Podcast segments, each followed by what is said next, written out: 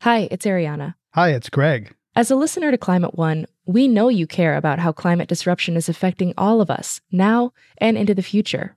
I'm guessing you already do several things in the spirit of climate action. Here's another one giving a donation to us to continue bringing you shows about the causes and solutions to the climate crisis. You can do that at climateone.org/donate. We offer all our podcasts and radio shows for free, but it takes time, effort, and resources to produce new episodes every week. When you give, you'll help us pay for the talented staff, equipment, and materials we need to make the show.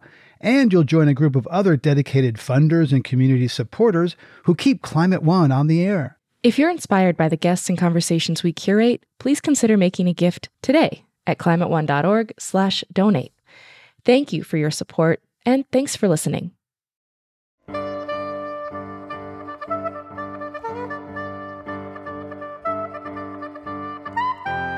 At what point does planet Earth become inhospitable to life, let alone a flourishing human civilization? Climate One conversations feature oil companies and environmentalists, Republicans and Democrats. I'm Greg Dalton. Underwriting for today's program was generously provided by the Susie Tompkins Buell Foundation. Scientists must be exaggerating when they tell us that a few degrees of warming will make life on Earth nasty, brutish, and short, right? It is definitely a possibility, scientifically speaking, that large parts of the world could be uninhabitable if climate change continues unchecked beyond this century. That's Katharine Hayhoe, an atmospheric scientist at Texas Tech University, reacting to the title of a new book called The Uninhabitable Earth Life After Warming. The author is David Wallace Wells, deputy editor at New York Magazine, and our first guest on today's program. Katharine Hayhoe will also join the conversation later in the show. We start with some of the positive things David sees emerging amidst the climate crisis. You know, the last six months have been, for me, exhilarating in terms of how much political progress has been made on climate. I think um, in the US, we've got the Sunrise Movement leading to the Green New Deal proposals. We have a kind of arms race unfolding among presidential candidates competing to be mm. the most ambitious on climate. Um, from a domestic perspective, I think that was basically unthinkable um, a few years ago, maybe even a few months ago. And the same is happening abroad. In you know in the UK with Extinction Rebellion, um, and the Parliament just declared a climate emergency in England. Um, published a report showing how they might get to zero emissions by 2050 which may be a little slower than would be optimal, but is still much, much more ambitious than anything that had been talked about seriously by the government before. And across um, the EU, with the Greta Thunberg's climate strike, we're seeing, again, just huge, huge political movement. And I'm a newbie in this area. I've only been writing about it for a few years. But if you had told me just a couple years ago that um, we'd be where we are now, seeing as much movement and as much progress as we've seen, I wouldn't have believed you. I thought that our politics were inert on this subject. I think they're probably moving too slowly given the state of the crisis, but at the same time, much faster than anybody could have predicted or I think anticipated until quite recently, which is really actually great. It is really exciting. I'm, I'm having, for those of us who've been around a while, I'm an old guy. Um, I'm having a little bit of deja vu from 2007, 2008 mm-hmm. around Al Gore's movie, Copenhagen, the election of Obama. There was a similar kind of feeling of, of, of movement that, that ended in disappointment. Let's see if uh, this one can end differently. I'd like to ask you how did fear move you out of climate complacency? Well, I've I think the, the question sort of answers itself. I mean, the more I learned about the science, the deeper I got into it, um, which was really kind of over the course of 2016, um, the more scared I was. And that meant the more engaged I was in the urgency of the problem and the crisis. And from where I sat as a journalist, the importance of telling that story so that other people had the same reaction, had the same response. Um, I was, you know, I'm 36 years old. I was raised mostly in the 90s. I came of age in the 90s. I had a kind of very end of history perspective on the future. I thought, you know, I knew that markets were imperfect and globalization was imperfect, and you know, um, the future was not going to be endless bounty for everyone on Earth. If, but I also felt that we could probably count on it getting better. Um, and I thought that climate change was going to be part of that story, that um, it was an issue, it was a major issue, but also one that was within our power to address and control. And that probably the leaders that we had would be responsible enough to take care of it. Um, I also felt that the story was a long one. I had sort of been led to believe, like I think a lot of us, that climate change was a really slow moving phenomenon. And that meant that we didn't need to take dramatic action quickly. We could develop our way out of the problem, we could invent our way out of the problem. When I realized just a year or two ago that, you know, half of all of the emissions that we've put into the atmosphere in the entire history of humanity have been put into that atmosphere in the last 30 years, that really, really opened my eyes. It made me think this is not something unfolding in the life that will unfold in the lifetime of my grandchildren. It's something that's unfolding in my lifetime. In fact, has already unfolded in my lifetime. When I was born, the planet's climate was relatively stable. Scientists were worried about the long term, but in the near term, things were okay. We're now at a situation where we're basically face to face with um, real climate catastrophe, and that is because of what's been done just in 30 years. Um, the next 30 are promised, they promise to be just as consequential. And we could, in those 30 years, choose to take a path that produces some incredibly terrifying, depressing, punishing climate impacts, or one that allows us to avoid at least most of those impacts and secure a kind of more fulfilling and prosperous and just future for ourselves and our children. And the scale of that story remains astonishing and kind of invigorating to me as a storyteller. It's an epic saga. It's the kind of thing that we only used to see in mythology and theology. We really do have the fate of the world and the species in our hands. And each of us who's alive today is a protagonist in that story, making choices, political and otherwise, that are going to determine that future. That's just incredible drama. Um, and so, in addition to fear, I was sort of woken up by the sense of that scale of that story, and as a storyteller, the need to share that sense of drama with you know any reader who would have me basically so we, we live in an age of hyper speed and hyper scale we're here in, in silicon valley and, and things have happened dramatically you know in, in one generation most people in the world can have in their hand, you know, most of the knowledge accumulated by humankind, you know, in all times. And just think about that. And that's really speed, and we embrace that. Yet the, the speed and scale of climate, somehow it, that's really hard for us to grasp. Like, well, I think they may be related because um, some of the trajectories of technology have taught us that change can happen very quickly, um, and that you know, especially if you have a lot of faith in the technological solutions to climate change, you can think, oh, these things will get figured out, they'll get sorted out down the line. You know, I think that that is, given the state of the crisis, really um, a problematic perspective. You know, the UN says that in order to avoid, safely avoid two degrees of warming, which most of the scientists in the world consider the threshold of catastrophe, and island nations of the world call um, genocide, we'll need to halve our emissions by 2030, which is basically a decade from now.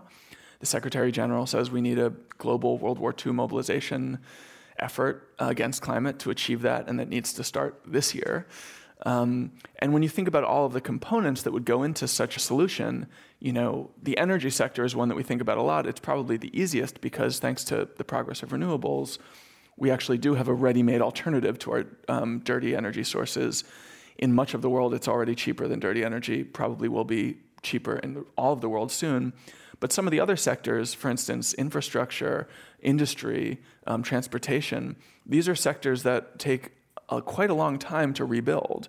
I mean, if we really want to zero out our emissions from infrastructure, that'll take quite a while. If we really want to zero out our emissions from airplane travel, we need to first of all invent a completely new kind of airplane, then build factories to produce them, and then phase them into the fleets of our airlines. That's not something you can do in a year or two years.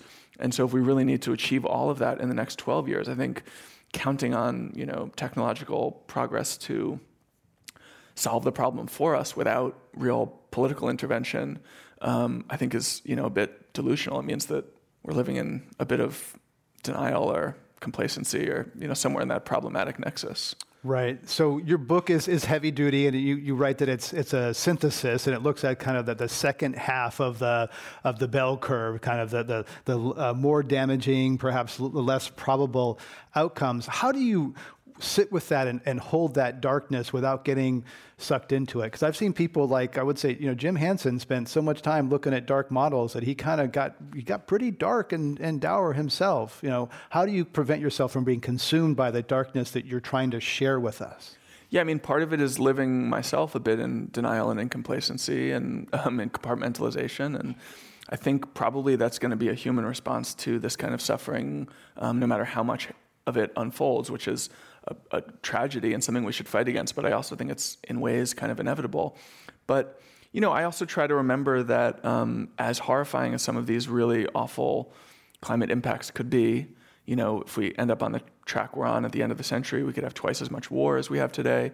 We could have agricultural yields that are half as bountiful as the ones that we have today, trying to feed 50% more people. We could have a global GDP that's 30% smaller than it would be without climate change. It's an impact that's twice as deep as the Great Depression. It would be permanent. Um, all of those places in the world would be hit by six climate driven natural disasters at once. Um, climate refugees in the hundreds of millions, perhaps in the billions, according to the UN you know, those impacts are horrifying. They can sound and seem paralyzing. But I also try to remember that they are ultimately a reflection of our power over the climate because the main thing that's driving climate change is human action. It's how much carbon we put into the atmosphere. We have our hands on those levers. If it is possible to get to that quite hellish four degree scenario that we're on track for, um, that is just a sign of how in control of the climate we are, and therefore how much we could conceivably choose a different path should we want to. Um, now, there are a lot of political obstacles, social obstacles, cultural obstacles that would prevent us from making different choices rapidly and really avoiding all of those outcomes. But I think we fall into a trap when we think of this story as being beyond our control, something that's unfolding without our input the only thing that's actually driving it is our input. And um, that leads us to some complicated questions about who we are and what our inputs are and um, who's making these decisions. And, um, you know, again, those are really complicated questions. But pulling back and adapting a kind of global perspective, um, if we find ourselves living in a climate dystopia, it will be, be because of human action. And to me, that's an argument for more action in the other direction now. And ultimately, it's a kind of perversely empowering perspective.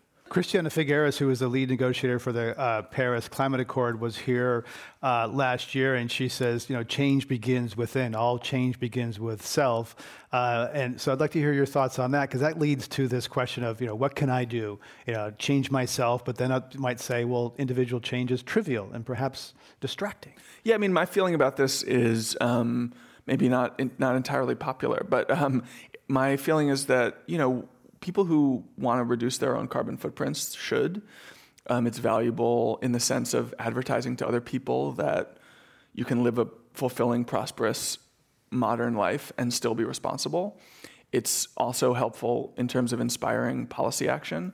But ultimately, the scale of the challenge is just so much bigger than anything we can possibly achieve through individual action. And you know, you think about diet, which is one portion of the carbon problem. Um, there's a lot of energy these days around people going vegan, eating less red meat for the sake of um, reducing carbon emissions. And I think that's valuable. But if we really truly need to get to zero emissions, perhaps as soon as 2050, which is what the UN says, maybe even sooner than that, I just don't think that we'll be able to get there through a global veganism movement. I think that whatever people like you and I do, whatever everyone in this room does, whatever even all Americans do over the next couple of decades. Um, the world is a really big place, and I don't think we we are going to be able to compel every single one of the 8 billion people on the planet to give up animal proteins for the sake of climate. I think that means that what we need to do is engineer some policy solutions that could make it possible for us to continue eating in the ways that we would like to without imposing a carbon um, cost on the future. And for me, you know, this is a small scale study or a set of small scale studies, but there's a lot of hope in the fact that um, researchers have found that if you feed cattle a small amount of seaweed, their methane emissions could go down by as much as 95 or 99 percent, which would um, eliminate, not entirely, but mostly eliminate the carbon problem of beef. Um, we could conceivably legislate that they be required to do that. And the same holds true for air travel, which you hear a lot about um, in a place like San Francisco, a place like the US if everyone we know, if everyone in the entire US vowed to never take a plane again, which is quite unlikely, but even if that happened, there'd be hundreds of millions of people elsewhere in the world who are going to be eager to continue flying. And to me, what that means is that we need, as I said earlier, a completely um, new set of new kind of airplanes with either electric planes or zero flying on zero carbon fuel that requires R&D money, probably such enormous amounts of it that it would have to be public. And it will also require governments to require manufacturers make these kinds of planes rather than the old kinds of planes, and that airlines put them into service quite quickly. I think that at every in every sector, in every area, the problem is so large and so complicated that we can't hope to address it adequately through individual action, even though individual action can be a kind of useful, motivating, mobilizing way station on the way to policy change. But ultimately, for me, it's all about politics. It has to be. That's how big the problem is. You're listening to a Climate One conversation about how parts of Earth may become uninhabitable. Coming up, more with author David Wallace Wells and Katharine Hayhoe on how writers and storytellers can supplement the work of climate scientists like her by offering a positive vision of the future. When you look at something that's better than what we have today, you can't hold people back from moving in that direction. That's what we're missing here is how the future could be better than today. That's up next when Climate One continues.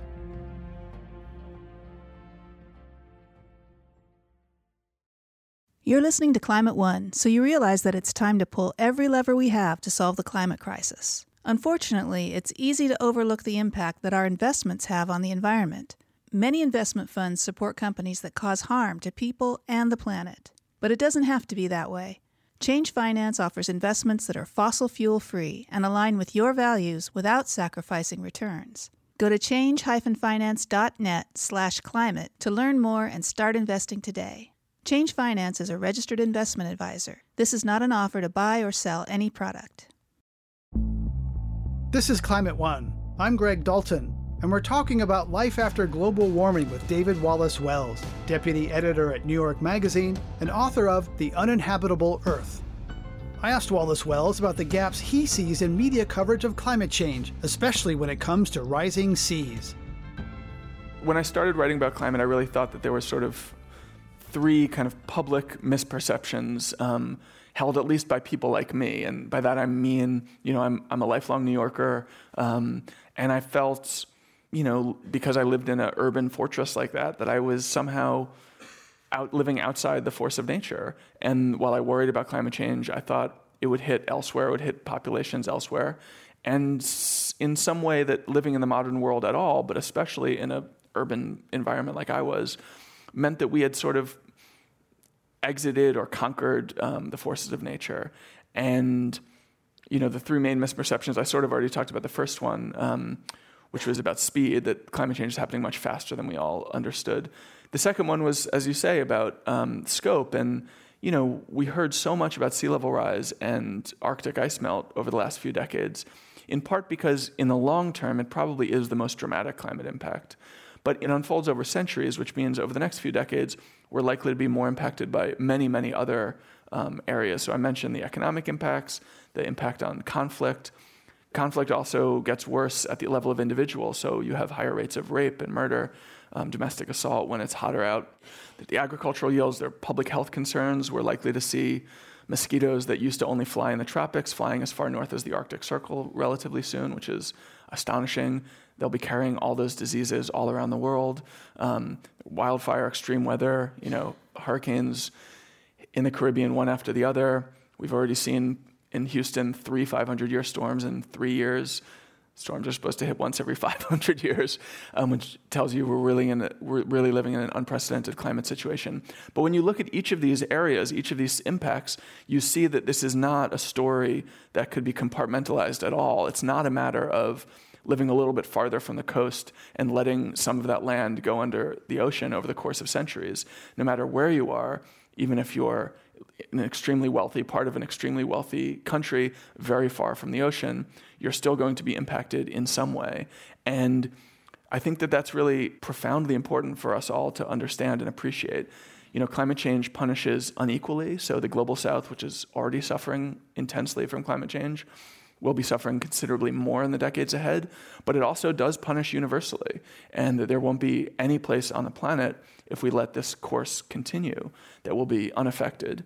And I think really ultimately that calls us much more directly to action. I hope that it also makes us empathize with those elsewhere in the world who are suffering more. But to the extent that we are all also self interested creatures, I think it's important to understand that everyone's own lives and the lives of those they love will be impacted by these forces if we don't change course. And that's what makes it such a global, all encompassing, all impacting story. David, one interesting thing about your path is that a lot of people think that a connection to nature is essential, vital to then be aware of it and then want to preserve it. But that's not the case with you. Tell us about your relationship with Yeah, I mean, I I, I think uh, the natural world is beautiful. I'm moved by like the David Attenborough documentaries, um, and especially the new ones, which have such incredible photography. But you know, as I said earlier, I'm a lifelong New Yorker, and honestly, I think I'm probably going to be living in cities my whole life. And while I sometimes travel and into places that are um, a little less dense and a little less totally paved over and man-made than New York. I also honestly feel that if I could trade um, the beauty of the natural world for the stability and prosperity and security of future human life, I would actually take that trade. Um, to me, I'm an unusual person on the environmental left in this way because I'm I'm really primarily and almost um, exclusively concerned about the fate of humans. And I think ecosystem collapse is problematic and worrisome largely because of how it will impact human life. I think it's also tragic, but I'm not moved by those tragedies in the same way that many others um, who are fighting this fight are. But unfortunately, we can't continue to live the way that we live or have the expectations for the future that we've had over the last few decades um, unless we quite dramatically change course um, with our carbon.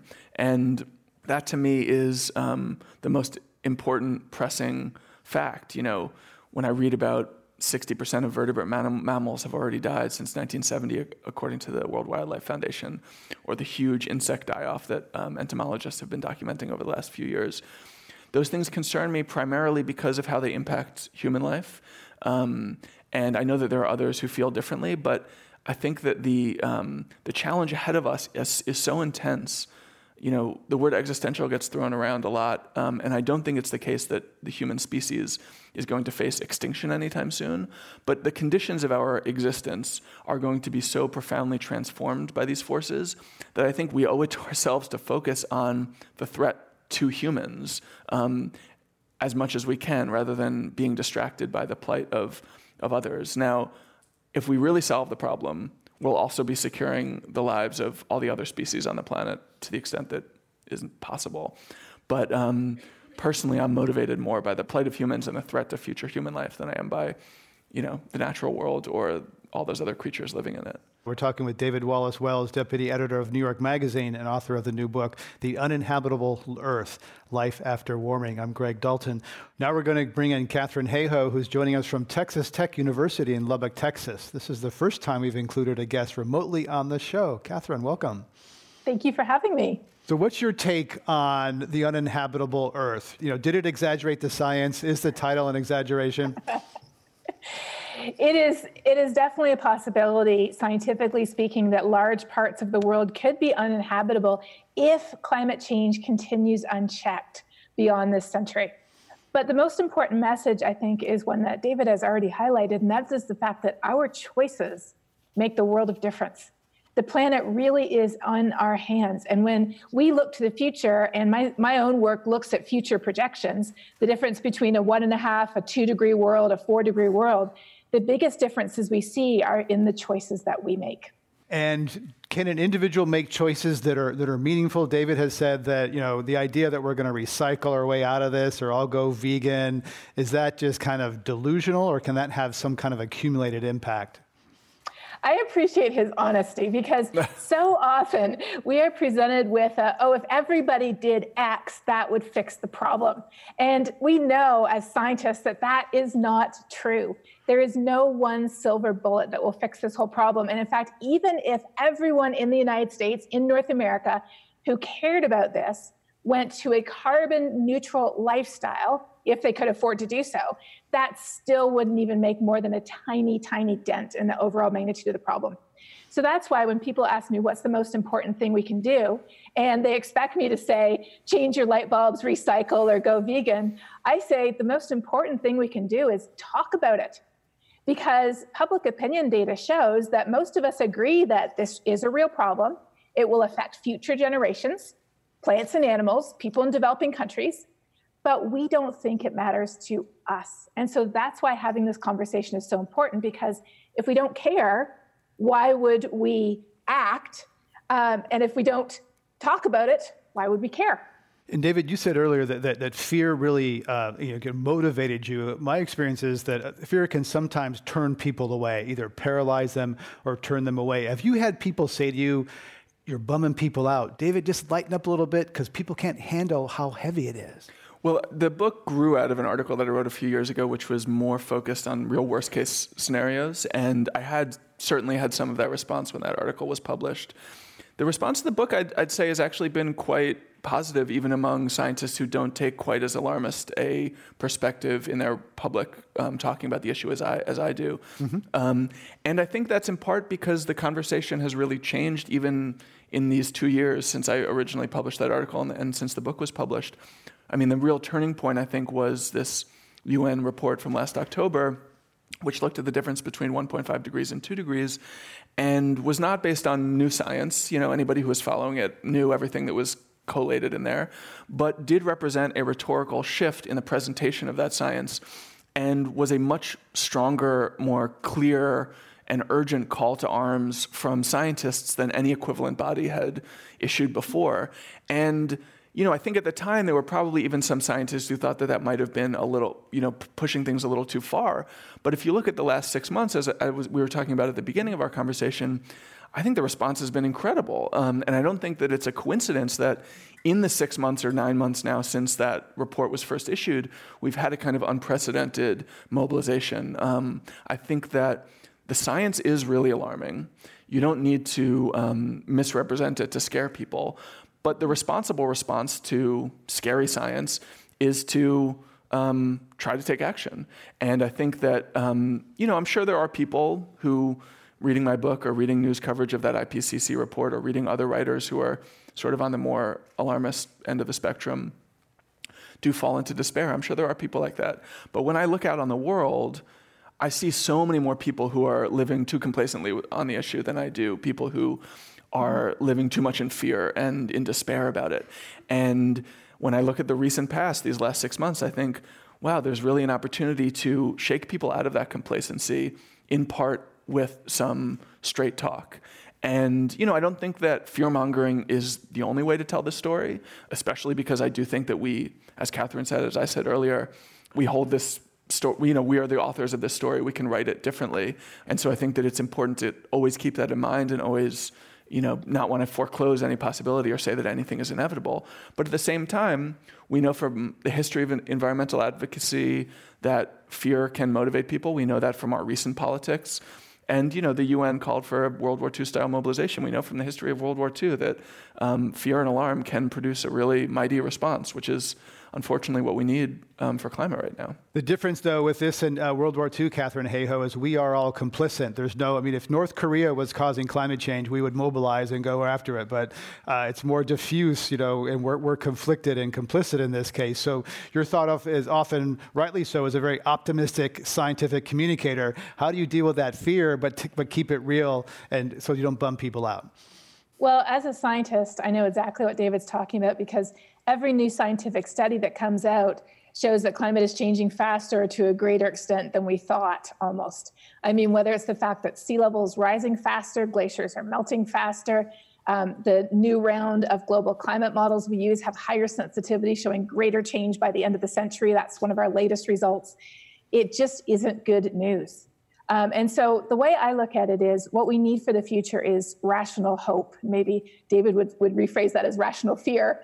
Uh, but but we need we need our emotions that are informed by an awareness of how serious the problem is, because it is profoundly serious. It's not about saving the planet. The planet itself will survive. It's about every living thing on this planet, including ourselves. Uh, but balancing that with what we can do about it. Because just telling people how scary something is without directly informing us of the role that our choices play in whether that future rolls out or not and what we can do both individually and collectively, I think is the key. So Al Gore's first film, An Inconvenient Truth, was criticized for kind of, you know, uh, informing and alarming, but not, not, giving people enough of a handle for solutions. Katharine Hayhoe, do you think that An Uninhabitable Earth should have had more of a ramp for more of the solutions part, kind of like Al Gore's first film? Well, so Al Gore's second film and his second book did exactly that. It got directly into solutions. So I'd like to see this the second book in David's series uh, talk more perhaps about about about what is already happening around the world, but what the future might look like. Because when I look to the future, what I feel like we're missing at this point is we're not missing the apocalyptic vision of the future. I think we've we've got that in spades. And what David's book does is it takes what we've been saying in scientific assessments for years and even decades, and it rephrases it in a way that's hopefully more accessible for people to understand how bad this could be. But then we also need, and more importantly now, we need a positive vision of the future.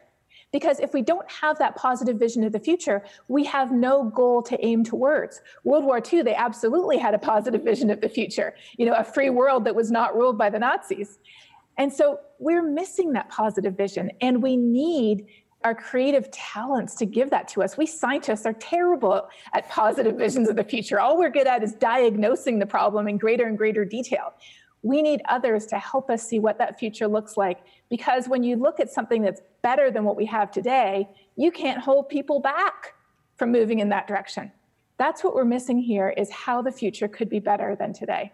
David, your thoughts? Your next book going to go go light to uh, well, I mean, I think that there, you know, I would, I think that um, we knew we do need that vision, and I think that we don't yet have a collectively have a clear picture of it. I totally agree. I do think that some of the storytelling coming out of the Green New Deal advocacy has done some of that. I think that Paul Hawken has done um, some of that, um, and in general, I'm just excited by the plethora of different people taking different approaches to this problem right now. I mean, in addition to the political movement that we're seeing, we're also just seeing a lot more storytelling about it than we did a few years ago. And I think, you know, whereas 10 years ago, you could say about to Al Gore, you didn't do enough X. Now there are so many people telling stories that it's not really on one person or one message um, to deliver every aspect of the story. Personally, the part of my book that I found most interesting to write was um, not the stuff about science, but about the way that some of this filters into what I think of as the kind of humanities of climate change, how it might change our politics and our culture, our relationship to technology and economics. And, um, you know, I'm probably that's the direction that I'll be moving in and writing about these issues, but I certainly applaud others who are writing um, more directly about, you know, a positive vision of the future and how to get there. But beyond all that, beyond the storytelling, I would say, you know, we have basically the tools that we need now. Mm-hmm. What we lack is the political will to put them into place.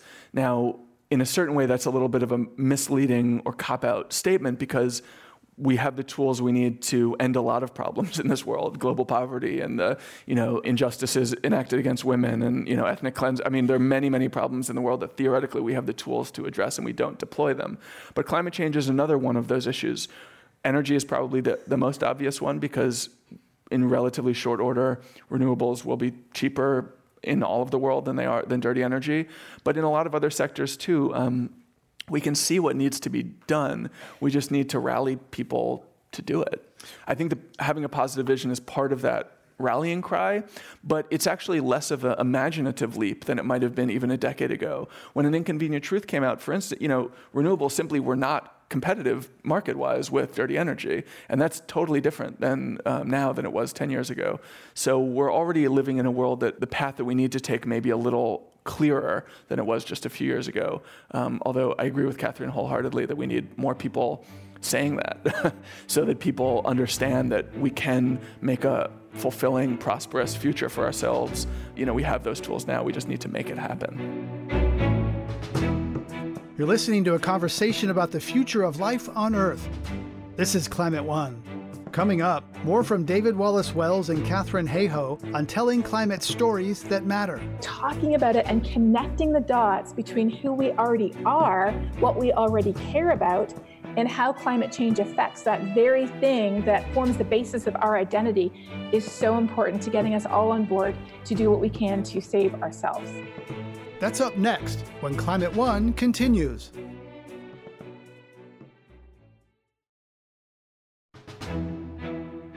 This is Climate One. I'm Greg Dalton. We're talking about avoiding climate catastrophe with David Wallace Wells, author of The Uninhabitable Earth Life After Warming, and Katharine Hayhoe, director of the Climate Science Center at Texas Tech University.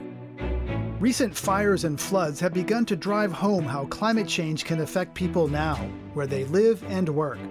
I asked David how higher average temperatures could affect economic productivity and basic human well being.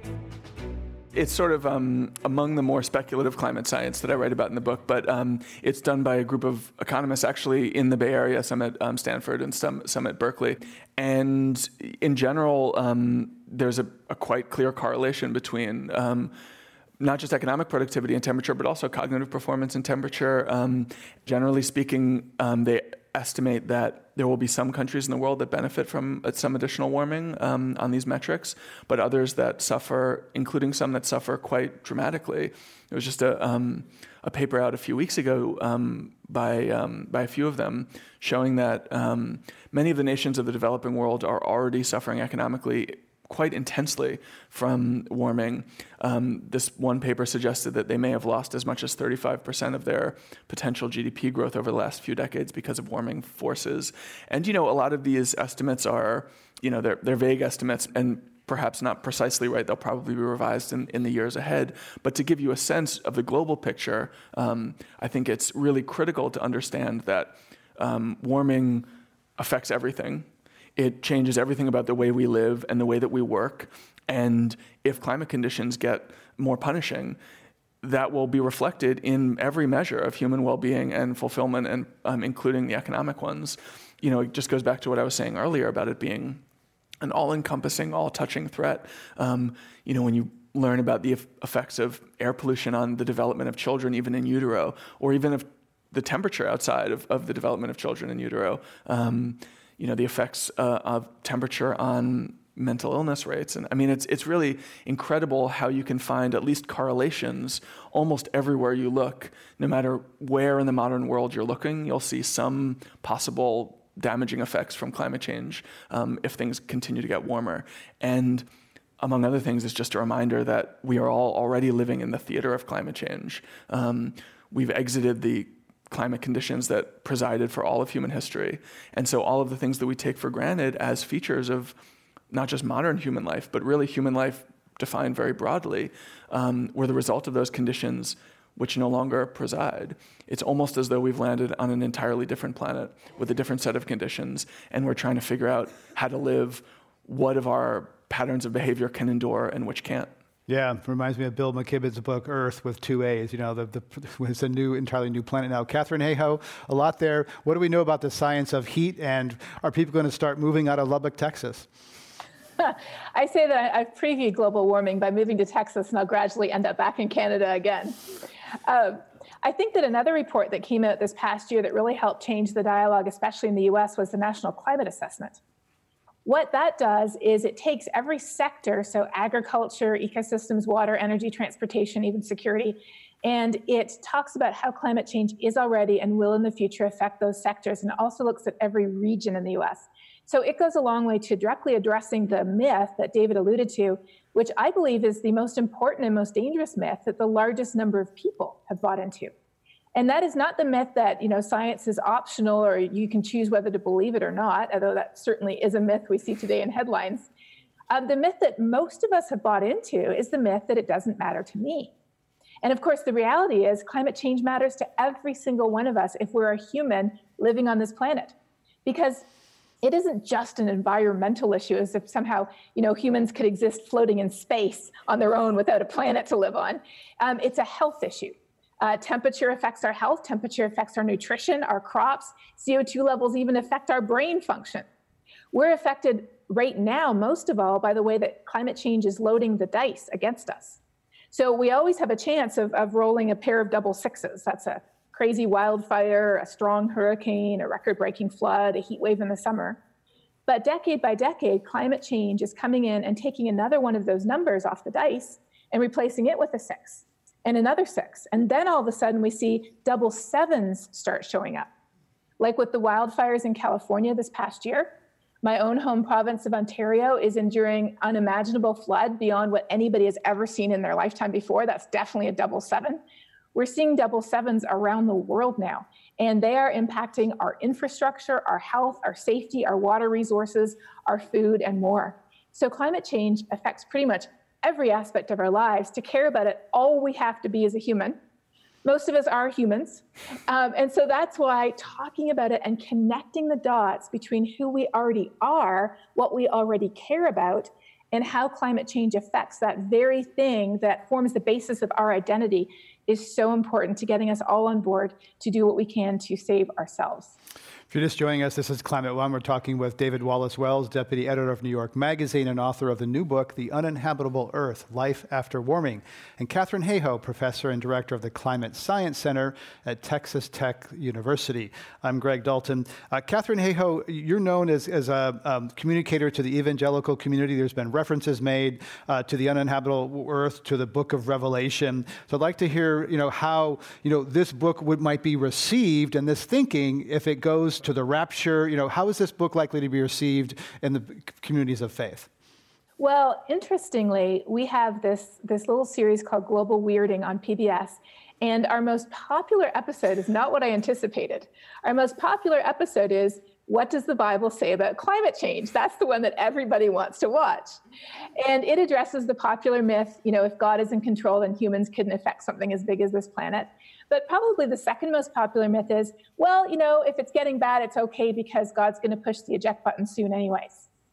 And to answer those types of objections, we have to go not to the science, we actually have to go to the place where people think it's coming from, which in this case would be the Bible. And when we do that, we see that there's a very strong emphasis on today, on not worrying about tomorrow because we can't change it, but looking around today and seeing who is suffering today. Who's impoverished today? Who doesn't have enough food to eat today? What is happening today? And so, emphasizing the fact that, as David pointed out, climate change is already affecting real people today. A recent study showed that climate change has enriched some of the richest and impoverished many of the poorest around the world already. Talking about the suffering that's being endured as supersized cyclones and hurricanes hit developing countries, as what used to be the normal rainy season and dry season shift, causing drought and then flood. Talking about the real life impacts today, I think, are a really important way to connect the dots between people's values in that case and what we can do today.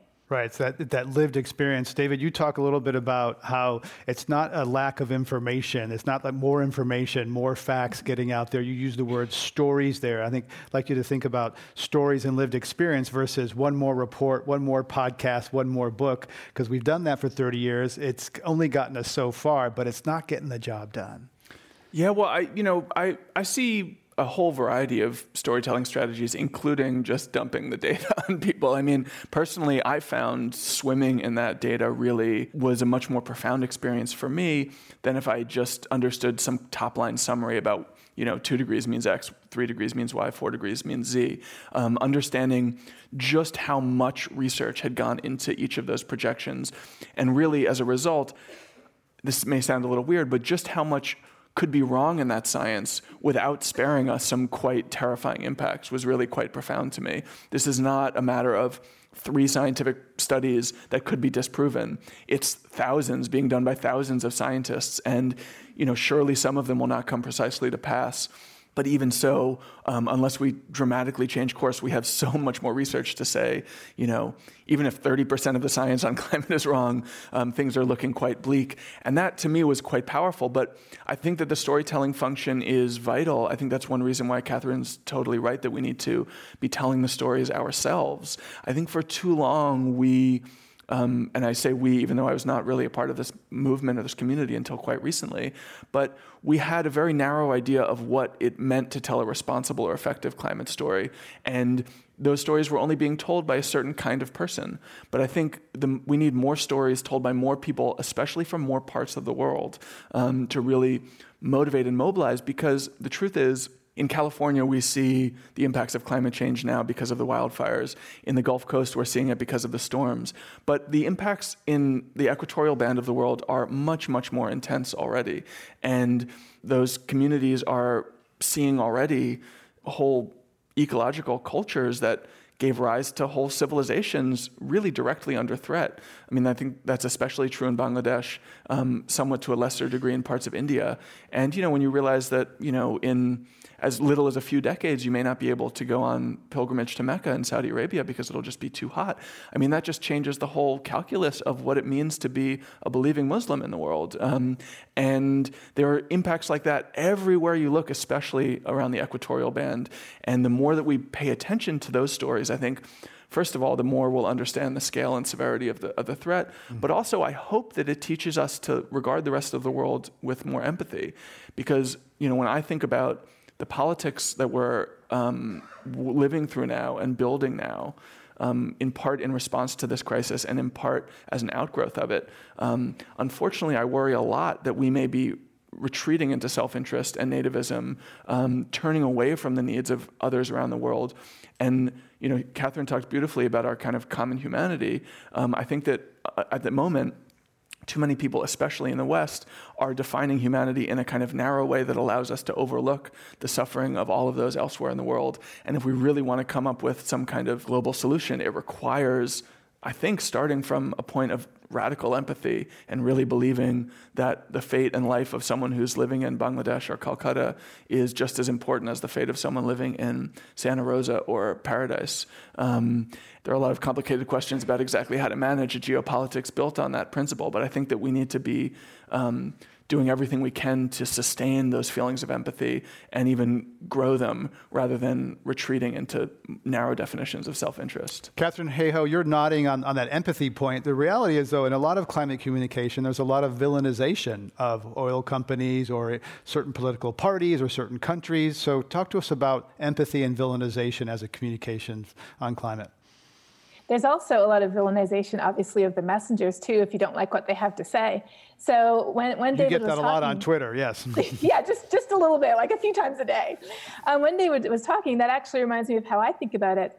Um, people often say, well, you know, how do you how do you talk to people who who reject the science completely? And my answer to that often is, I can't, because even though they're only you know less than 10% of our population is truly dismissive what they do because climate change, because rejecting that issue is such a core part of their personal identity, they are not able to relate to somebody who's talking about climate change concerns as a fellow human. And so the common denominator that I see, which kind of marks somebody as are you a dismissive or are you somebody we can have a conversation with, is somebody who cannot treat someone else as a fellow human when they disagree with them on climate. But unfortunately, this is happening on a whole range of issues all around the world. And most of us are guilty of doing that, at least in part ourselves, and whatever our part, our pet issue is too. And at this time, we're seeing an, an increasing fragmentation of identity around the world, uh, an increase in identity politics at the very time when, as David said, we most need to be uniting over the concept of, of what we have in common truly is far more than what divides us.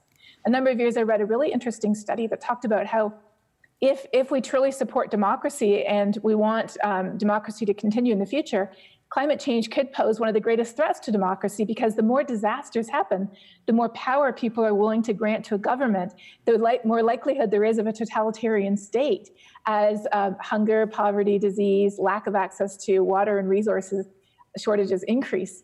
So, so this really is an issue of the future of our civilization, the future of um, freedom, the future of our political system.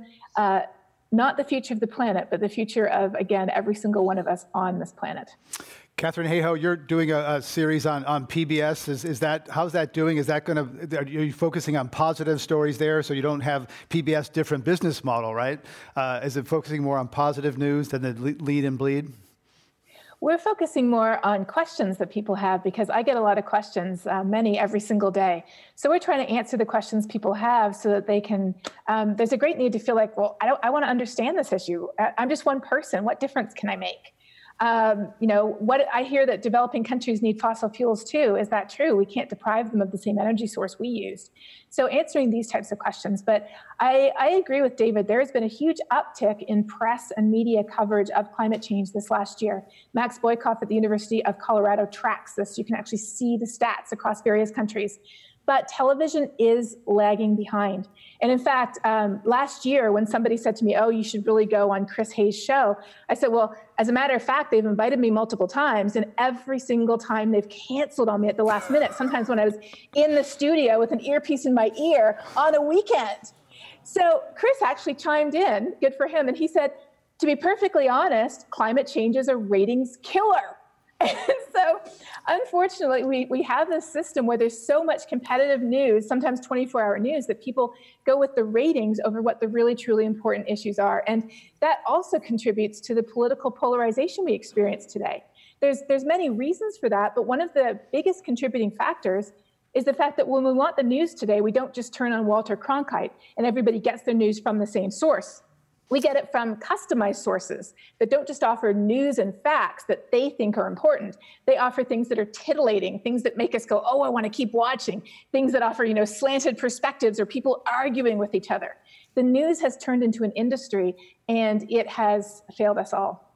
And Greg, one other thing I just want to mention that you raised is that there are these new business models, and subscription models do offer a different kind of incentive structure. So I think one reason why the Times has been so aggressive in covering climate is because they're um, more focused on delivering to their subscribers um, the material that those subscribers want intensely, rather than trying to reach the broadest audience at once. And the same is true of Netflix. When you see the David Attenborough series um, on Netflix, um, you know they don't release their their um, their audience numbers. But from my just anecdotal experience, it's been a huge phenomenon over the last few months. And Netflix is in a again, it's in, they're in a different position business wise than say NBC or CBS, um, and that could be you know that could open up many new avenues.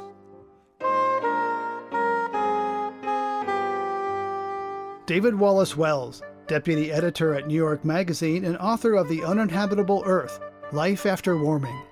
We also heard from Katharine Hayhoe, an atmospheric scientist at Texas Tech University, where she also directs the Climate Science Center. To hear more Climate One conversations, subscribe to our podcast at climateone.org, where you'll also find photos, video clips, and more. Please help us get more people talking about climate by giving us a review wherever you get your podcasts. Kelly Pennington directs our audience engagement. Tyler Reed is our producer. Sarah Catherine Coxon is the strategy and content manager. The audio engineers are Mark Kirschner, Arnav Gupta, and Justin Norton. Anny Celsi and Devon Strolovitch edit the program. Dr. Gloria Duffy is CEO of the Commonwealth Club of California, where our program originates. I'm Greg Dalton.